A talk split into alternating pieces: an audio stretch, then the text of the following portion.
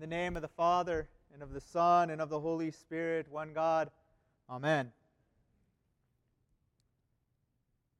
In this reading, we are confronted with a rebuke of our Lord. Some have heard our Lord's words of this generation without faith or this faithless generation and seen in his words and exacer- being frustrated, being at his end perhaps here. But what's important to see here is that this word from our Lord is met immediately by the command to bring the boy to him, because then he heals them. And it quickly follows in the apostles' confusion when the father says that they were, it was, they were unable to heal this boy, to cast out the demon that tortured him. Our Lord gives an answer of why that's the case. And that's the part that I want to focus in in just a moment. That very answer that our Lord gives to the apostles about what was necessary for the casting out of this demon and its influence upon this boy. There are three instances of lack of faith that we can look at, or at least three instances. One is the man's lack of faith, the boy's father. The other is the boy, and then also of the apostles themselves. For our Lord says that they didn't have the right faith. And then he corrects them and shows them the kind of faith that they need to have. For the man, what was his problem? He shifts blame immediately onto the apostles. There is nothing in the man in this account that shows, and in some of the other gospel accounts, it becomes even clearer that he thought he had no responsibility here. It was entirely the apostles' fault. There was nothing to do with his own faith or even his son's faith that had to do with this healing. So he shifts blame upon the apostles immediately. He takes no personal responsibility for the matter of his own faith. That kind of faithlessness is what Christ is calling out. And then he labors under this faithlessness to try and save this boy. And then he deals with that. So the man requests, but he does not trust. He, be- he does not believe, rather, he accuses. And he never looks toward himself. And that's the primary thing that will become very relevant. That we need to look to ourselves, not on how someone else can accomplish something for me. And secondarily, the rebuke of our Lord applies in general to all of the faithless generation. And even the apostles are included in that. St.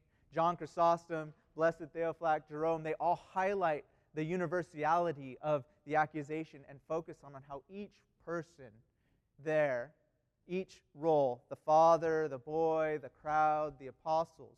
In what way was their faith lacking? So then we come to the boy and the crowd. St. Jerome particularly highlights the boy in the rebuke as there must have been, he sees it no other way, to have this kind of possession without somehow the boy's sins present in his life that allowed this to come in. And so when he rebukes the demon and not the boy, he is recognizing the need to build this boy's faith and to heal him first of the sins by casting out that demon. And so he addresses the demon rebe- directly and rebukes it to come out. So that rebuke of our Lord, though we hear it sort of secondhand, is directed at all those who are present they receive that rebuke of faithlessness even though they may have had some measure of faith. Just like every single one of us in this room probably has some measure of faith. But what is important here is do we have the right kind of faith? Do we have a faith that has the power to cast out demons and their influence within our life? To fight against sin? Is our faith one that enables us and trust in God to take up that fight against sin. It's that kind of faith that is necessary. So then our Lord calls the boy to himself and says, Bring him to me. And he rebukes and casts out the demon.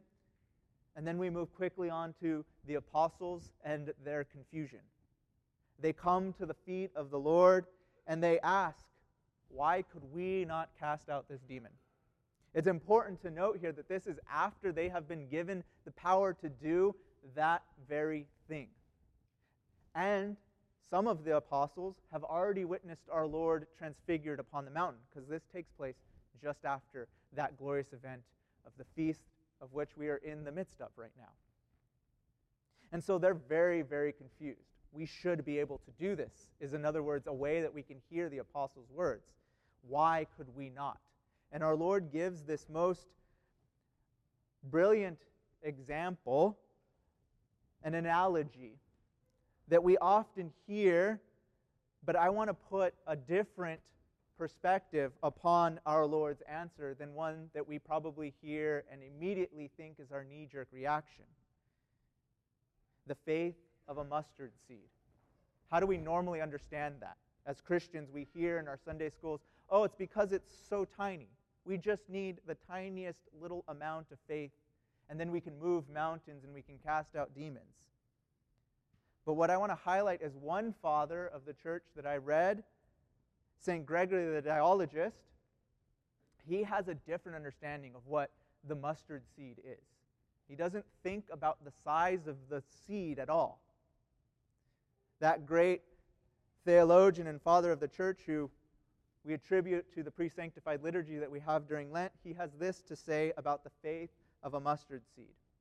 He says, The mustard seed, unless it is bruised, does not give out its qualities. So if persecution fall upon a holy man, straightway what had seemed weak and contemptible in him is roused into heat and the fervor of virtue. And it's that different understanding that what is unique about the mustard seed here is that it needs to be broken up a little bit to give out its flavor, and for some mustard seeds, even to grow. It needs to be bruised in some way, to use St. Gregory's words.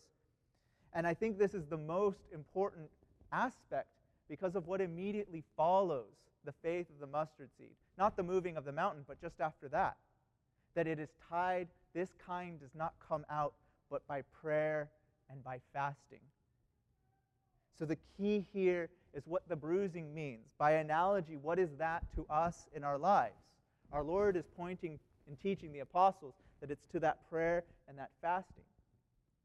Prayer and fasting are not comfortable, cozy aspects of faith.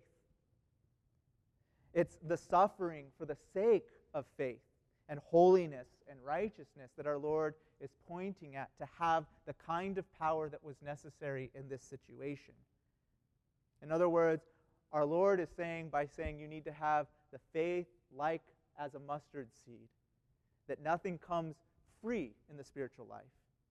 We are given Christ, but to grow, to give out the qualities of virtue, and even salvation in an experiential sense comes with this, at least this cost, that we need to leave behind our sins.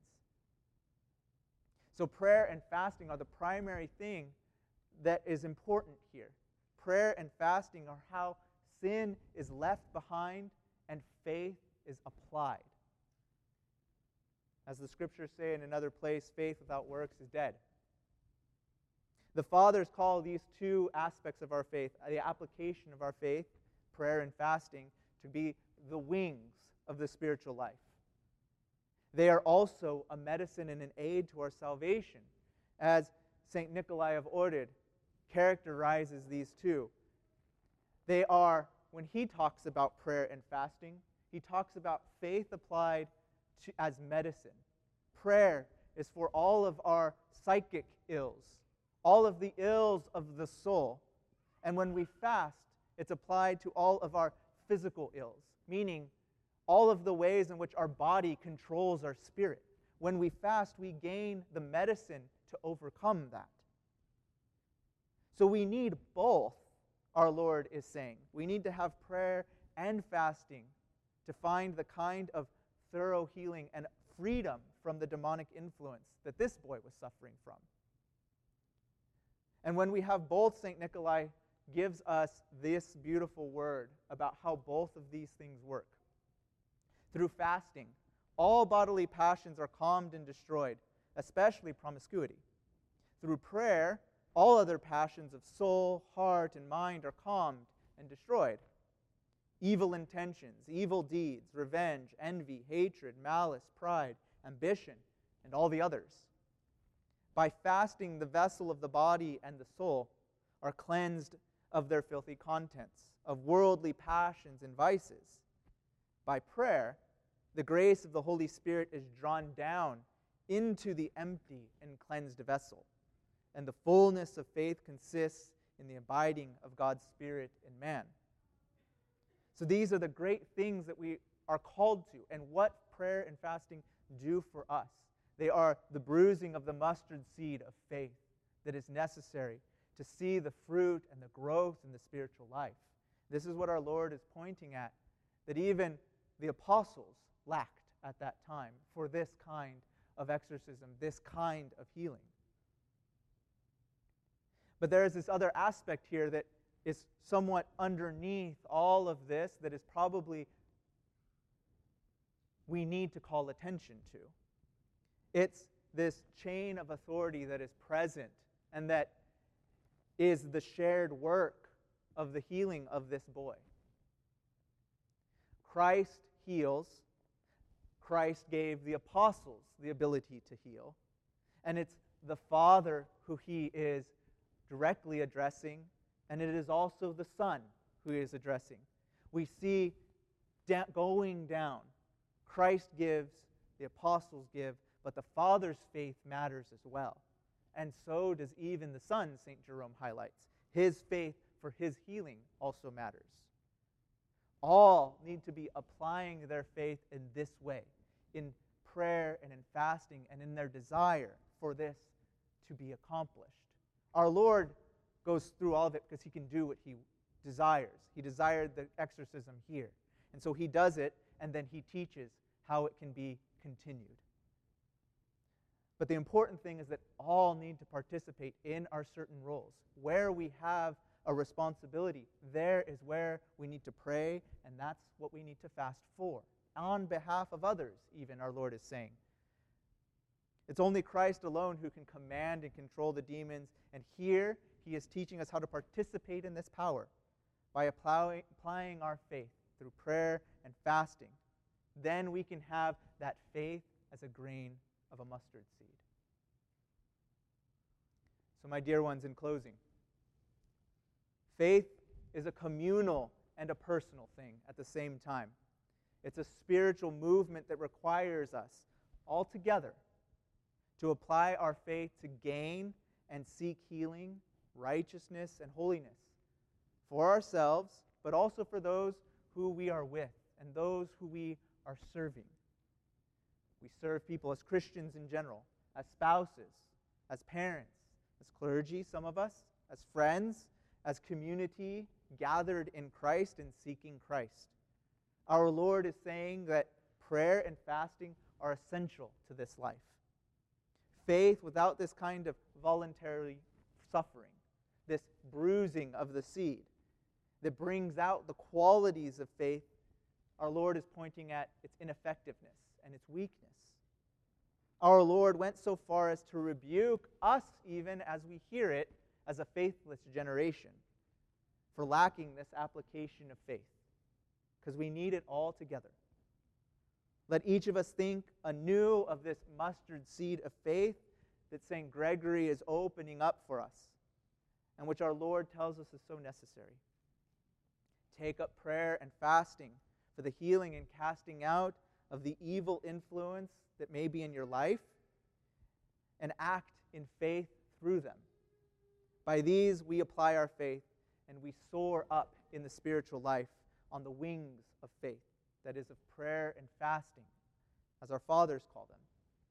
We rise and fly with them into the heavens, and there, that's where we find peace and rest and healing.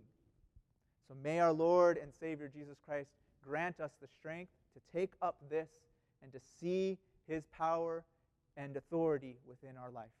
Amen.